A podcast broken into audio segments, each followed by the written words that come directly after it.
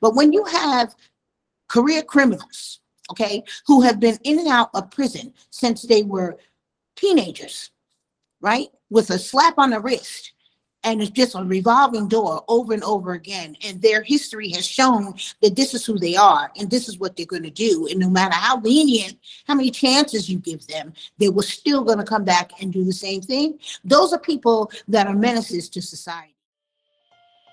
You're listening to Code Red with Secure America Now, the largest national security grassroots army. In a recent national survey, over 60% of Americans said that crime is getting worse. In the last elections in 2022, crime was a major issue across the country. The breakdown in the rule of law continues. People are assaulted on the streets and witness crimes committed in stores while they are shopping. Our guest today is Madeline Brame. Madeline is a principal in a victim rights organization. She has spoken up against the rampant crime. Her family has been affected by crime. Her son was killed um, on the streets of New York. And Madeline actually, to me, is a role model.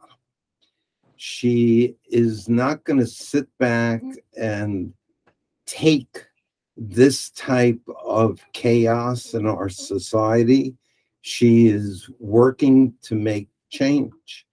And um, and in last year's surprise election in New York State, she interjected herself and her organization into making crime, quite frankly, the number one issue in that election. Uh, I also want to mention before I turn this over to Madeline, that she has a GoFundMe page. It is called Victims' Rights Advocate. And if you want to help her organization financially, that's the place to go. Go to GoFundMe.com, look up Victim Rights Advocate. So, Madeline, welcome to the Code Red podcast. Hello. And um, I want you to talk about crime in the to begin with in the context of last year's elections both in New York and across the country. Can you give us share with us why you felt it important to interject yourself and your organization into the political process? Good morning, uh, Alan, and thank you so much for having me. Um, greetings from New York City. Um, New York City, within the past, I would say four years, has been on a continuous downward spiral. Um, they instituted these new laws you got bail reform, you got raise the age, you have elder parole, and uh, less is more. And they also have another one that is um, it's on the table now to be passed into law. Pretty much decriminalizing crime. We're criminalizing law-abiding citizens, innocent people, babies in strollers, senior citizens walking across the street, getting shot in the head with bullets. You know, um, a nurse leaving Mount Sinai Hospital after a night shift, walking down the subway steps and being beaten in the head with a hammer. Um, we have people like Michelle Go being pushed in front of a subway and her body being shred to pieces by people who were recently released from the penitentiary under these new policies that have been nothing but a complete disaster. And they have been nothing but a runaway train that's crashing right into especially black and brown communities. Now, these policies um, are disguised to uh, make it seem like um, the legislature, that Albany, that lawmakers, that you know, elected officials care about uh, poor black people or poor brown people, but in all actuality, the very people that it's supposed to be helping is hurting the most. When you talk about decriminalizing crime or decriminalizing, what are they calling it? Uh, de- yeah, decriminalizing criminals. You are in re- in fact criminalizing innocent, law-abiding, tax-paying people because you're releasing these people right back into the same communities where they initially committed their crime, right? With no job, no education, no housing, no money. Criminals commit crime. Okay, that's what they do. Killers kill, rapists rape. Okay, abusers abuse, thieves steal. Right, and that's what they do. They they have a lifelong history of this. This is their lifestyle. This is their culture. This is what they do. That's why there's something called prison. You know, that's why there's something called a jail cell to have to put them in to protect society from those type of people. Now, don't get me wrong. There are some people who um, fall into criminal behavior you know, sometimes through no fault of their own. They're caught up at the wrong place at the wrong time. You know, um, they, they got sucked into things because they uh, did a robbery or sold drugs to take care of their family or what have you. You know, there, there are murders that happen in self-defense, different things. But when you have career criminals, okay, who have been in and out of prison since they were teenagers, right? With a slap on the wrist and it's just a revolving door over and over again. And their history has shown that this is who they are and this is what they're going to do. And no matter how lenient, how many chances you give them, they were still going to come back and do the same thing. Those are people that are menaces to society and don't need to be, you know, out amongst the public, amongst innocent people, causing uh wreaking havoc and, and hurting innocent people. Now, this last um this I just want to add that this is not nothing new. All right. Th- This has been going on for, you know, generations, generations. You know, my community, um, they they they have normalized this and accepted it as being normal behavior. And this is what happens in the hood, you know, which is completely unacceptable because there are millions of us who's come from the supposed hood, all right, who are um live under the same conditions and face the same struggles and hardships, not just black and brown communities, but white communities as well. Okay. And there are millions of us who don't fall into or resort to committing crime. All right. We work, we uh, pay taxes, we are law abiding, decent citizens. All right. Millions of us. So people who um, participate in criminal behavior, is it's a choice. It's a choice that they make. So, um, in terms of the last, um, election, yes, I, uh, threw my one hundred percent support behind Lee Zeldin because Lee Zeldin is a man with great integrity and great honor and great respect. And he was sincere in what he said, and he really, um, had a message that translated with people in the black and brown community. All right. And for a Republican, that is something that we have not seen in, um, in decades. You know, you have Rudy Giuliani who was able to do it. We you, you had George Pataki who was able to do it. And I think years and years ago there was a mayor um, back in the 70s. He was also a Republican where he went into, you know, places like Harlem when they had um, Harlem Week and he stood on a podium and he spoke to hundreds of thousands of African Americans and they loved him. You know why? Because he was able to articulate a message and an agenda that he had for our community. And he was not afraid of the people. He didn't think he was better than the people. And he just connected with them. And it takes a certain genius, all right? It takes a certain charisma to be able to do that. All right. And um, Lee Zeldin has that. He has that thing about him. It's something that you don't see very often, right? Maybe because it's his own uh, military experience, his, um, his experience in the military, and you know, uh, being a commander and not judging people by, you know, um, who they are, where they're from, just a camaraderie type of thing. But he, he has that thing about him. And um, there, there are thousands of us, all right, who heard Lee's message and we threw our support behind him. Now, I am a 40 year Democrat. Right. And it wasn't until this last election season that I actually um, changed to conservative. right? Now, I, I'm from a Republican household. My mother's Republican, my father, my grandparents, and most African Americans back in the 50s and the 60s were Republican. All right. I don't know where along the line we, we lost, you know, that uh, political affiliation and turned it to Democrats. But those seeds, those Republican seeds, those conservative values were planted in us from children. We believe in God, we believe in family, and we believe in country. All right. Um, every last single male in my family dating back to the Buffalo Soldiers, has served in the United States military, including my own two sons.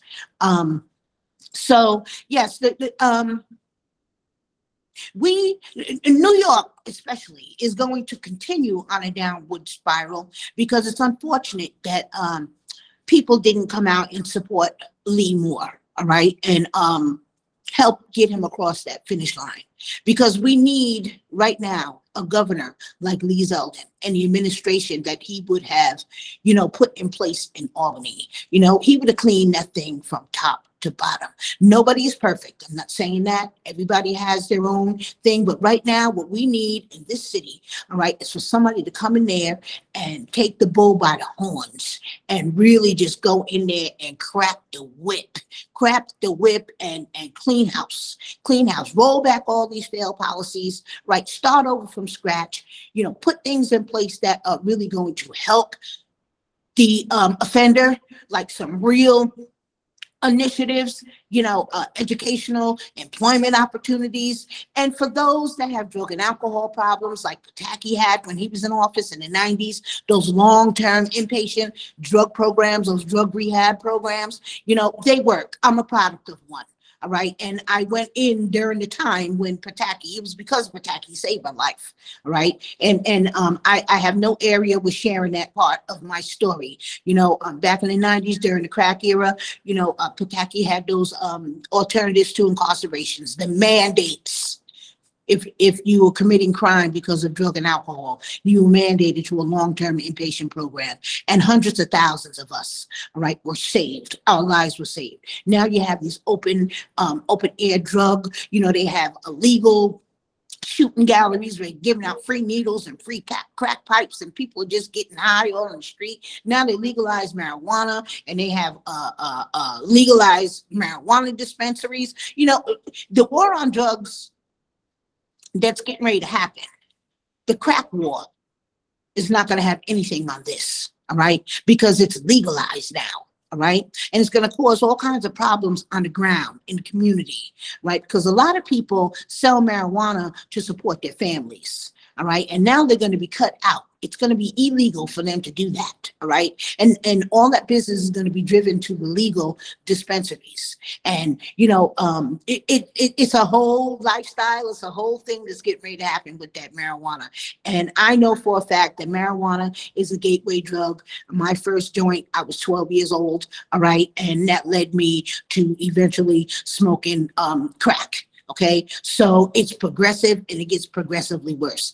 And um, this stuff is open and accessible to kids. I don't care how much they try to say that um, it's not, you know, but um, it's easily accessible.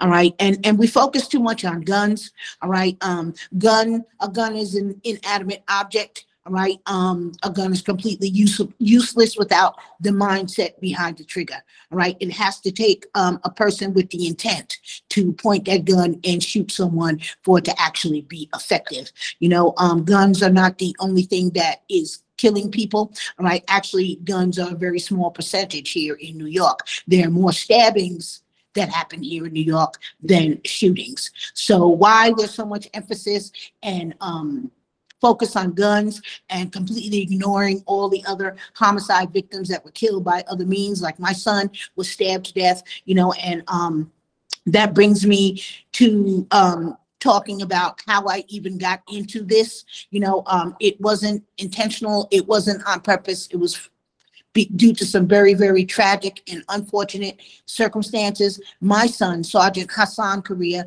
he, um, is a combat Afghanistan war retired veteran. Um, he was stabbed to death in twenty eighteen in Harlem by four people he didn't know, nor had he done any harm.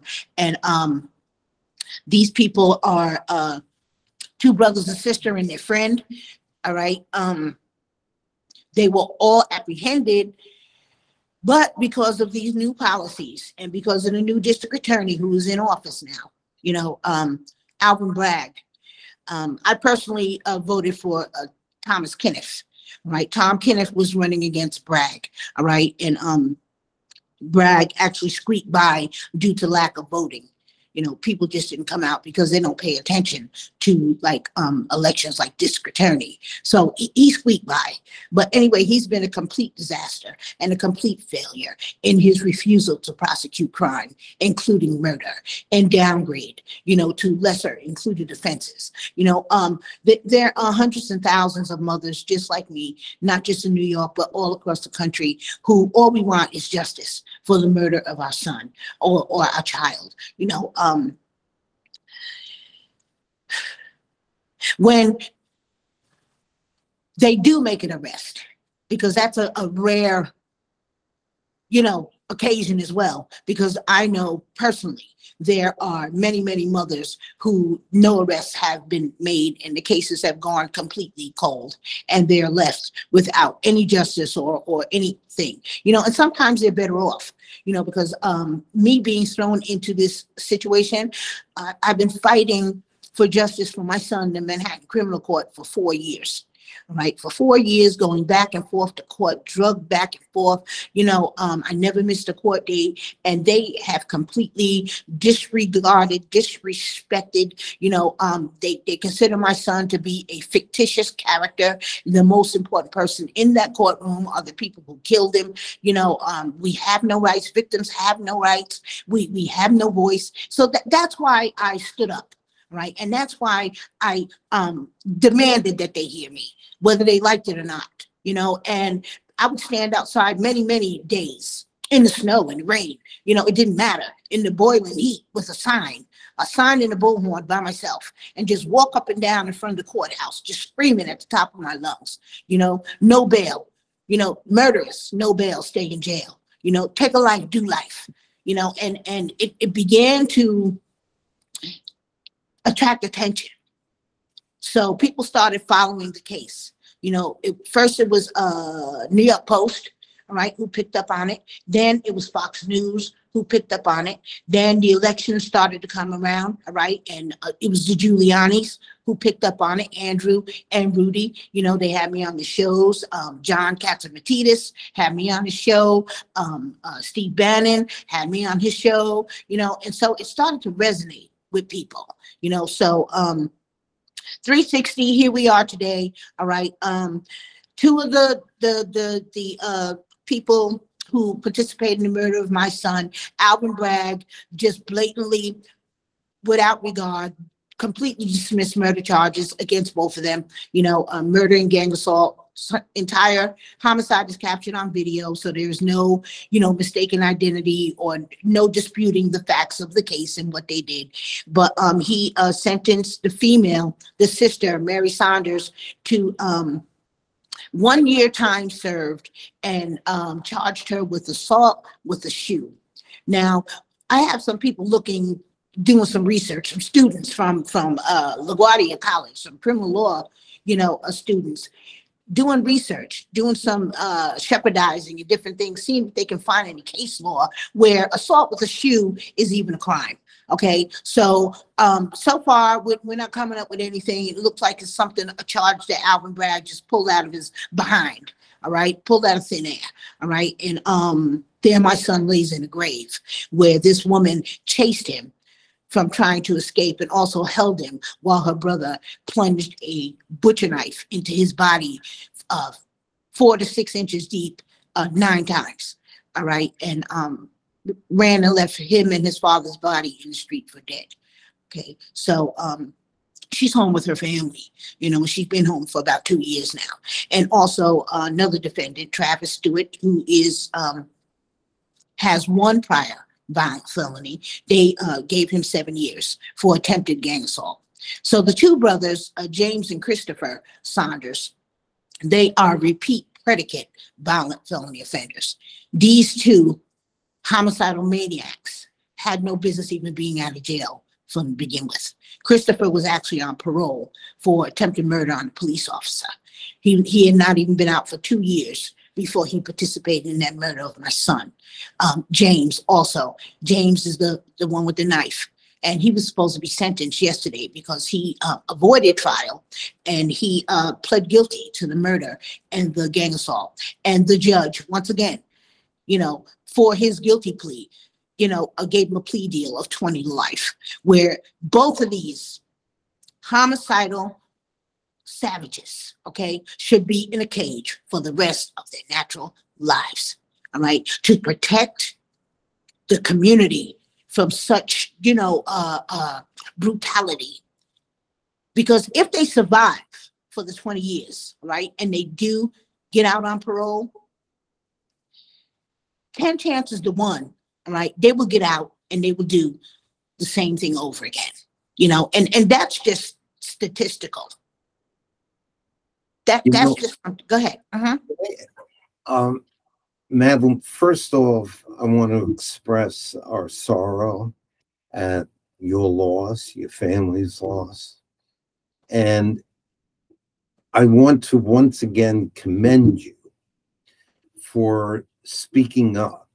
And uh, yesterday, the governor of New York, Hochul, Mm, uh, once again made this uh, statement that uh, bail reform, which protects the criminal, does not lead to more crimes. Now, it makes no sense. And, and, and the reason why I want to go down this, um, I want to discuss in greater detail this particular point is that this type of reasoning has been used by elected officials across the country for having lax crime programs of going after criminals, making them actually punish them for Mhm. doing what they did. Um, what would you say if Governor Hochul was here um, to her comment that in fact the bail laws that release criminals is not the problem? What do you have to say? about Well, I would say to, um, I wouldn't even call her governor. I would just call her, uh, Kathy. that? Okay, Kathy, right? She needs to come out of denial, okay? And she needs to, the definition of insanity is doing the same thing over and over again, expecting a different result. She says the same thing over and over again, expecting the reality to just magically disappear just because she says it, okay? Now, she is a database person. When you don't have prosecutors that are prosecuting crime, okay? When you have prosecutors that are downgrading violent felony offenses, including murder, to lesser included offenses, of course, murder rates are gonna go down. Of course, arrest rates are gonna go down. It's just called manipulating the data. And it's not because anything in that bail reform or any of those policies is actually being effective because we have yet to see any measurable outcomes of effectiveness for any of it. All right. We do see the measurable outcomes of ineffectiveness, but we don't see any measurable outcomes of effectiveness. You know, they can manipulate, they can twist, they can, you know, throw all the shade that they want right? But the actual boots on the ground, the people in the trenches, all right, the people, the mothers who are going to the morgue to identify bodies, who are standing by their child's bedside, praying and crying that they pulled through the night, because they've been shot or stabbed. We know, all right, that these policies have done nothing but create this environment of lawlessness. All right. It gives, especially our young people, the red light to do and think and feel whatever they want with no consequences. What it's doing in all actuality is creating a whole new generation of career criminals and mass incarceration. It's what it's doing because our young people are racking up charge after charge after charge. At some point, right, those charges are going to escalate. The more they get away with it, the worse crimes they're going to do the next time. And eventually they're going to end up killing somebody or somebody's going to end up killing them. Right. And I personally feel that that's the purpose, that's the intention. All right. To get rid of them by or let them self decimate. All right, because that's what those policies have done. It's done nothing to assist, excuse me, to assist our community or to improve the quality of life of where we live. It does, it does absolutely nothing. Well, needless to say that law-abiding citizens, not politicians, Mhm. um, would agree with every word that you've said. Once again, I want to congratulate you because it's so important for citizens, for victims of crime to stand up and say, we have to put an ed, an end to this madness. Yes. And um, I want to thank you for coming here, sharing both your personal experiences and your depiction of these elected officials and Alvin Bragg not prosecuting violent criminals, murderers, rapists. Um, in fact, is committing a criminal act against law-abiding citizens. Absolutely. And um, and we, the Code Red podcast, is broadcast uh, on behalf of an organization called Secure America Now, Mhm. and we are carrying this particular message of the need to have serious law-abiding societies and elected officials who uphold the law and prosecute when need to prosecute. And this podcast will be disseminated nationwide. Um, and uh, and we will continue to highlight uh, experiences like yours, but also your advocacy, which I think is commendable Thank you. beyond the norm Thank you. because if people are quiet, whether it's if they don't vote when they can, to vote for Lee Zeldin, to Mhm. vote for the opponent of Alvin Bragg, um, then shame on them. We have to get mobilized. And the reason why we were thrilled that you were going to come on to the podcast is because you're a living example of how Americans should, in fact, be reacting Mm. to what is going on in our society. So, Madeline, it's been a pleasure to meet you. Thank you for coming on. And I look forward to um, continuing to highlight the work that you're doing and other advocates are doing. Thank you, Matt. My pleasure. Thank you so much for having me. Thank you for listening to Code Red with Secure America Now. We are the largest national security digital platform in the nation, dedicated to bringing critical security issues to the forefront of the American debate. For more information, visit our website at www.secureamericanow.org.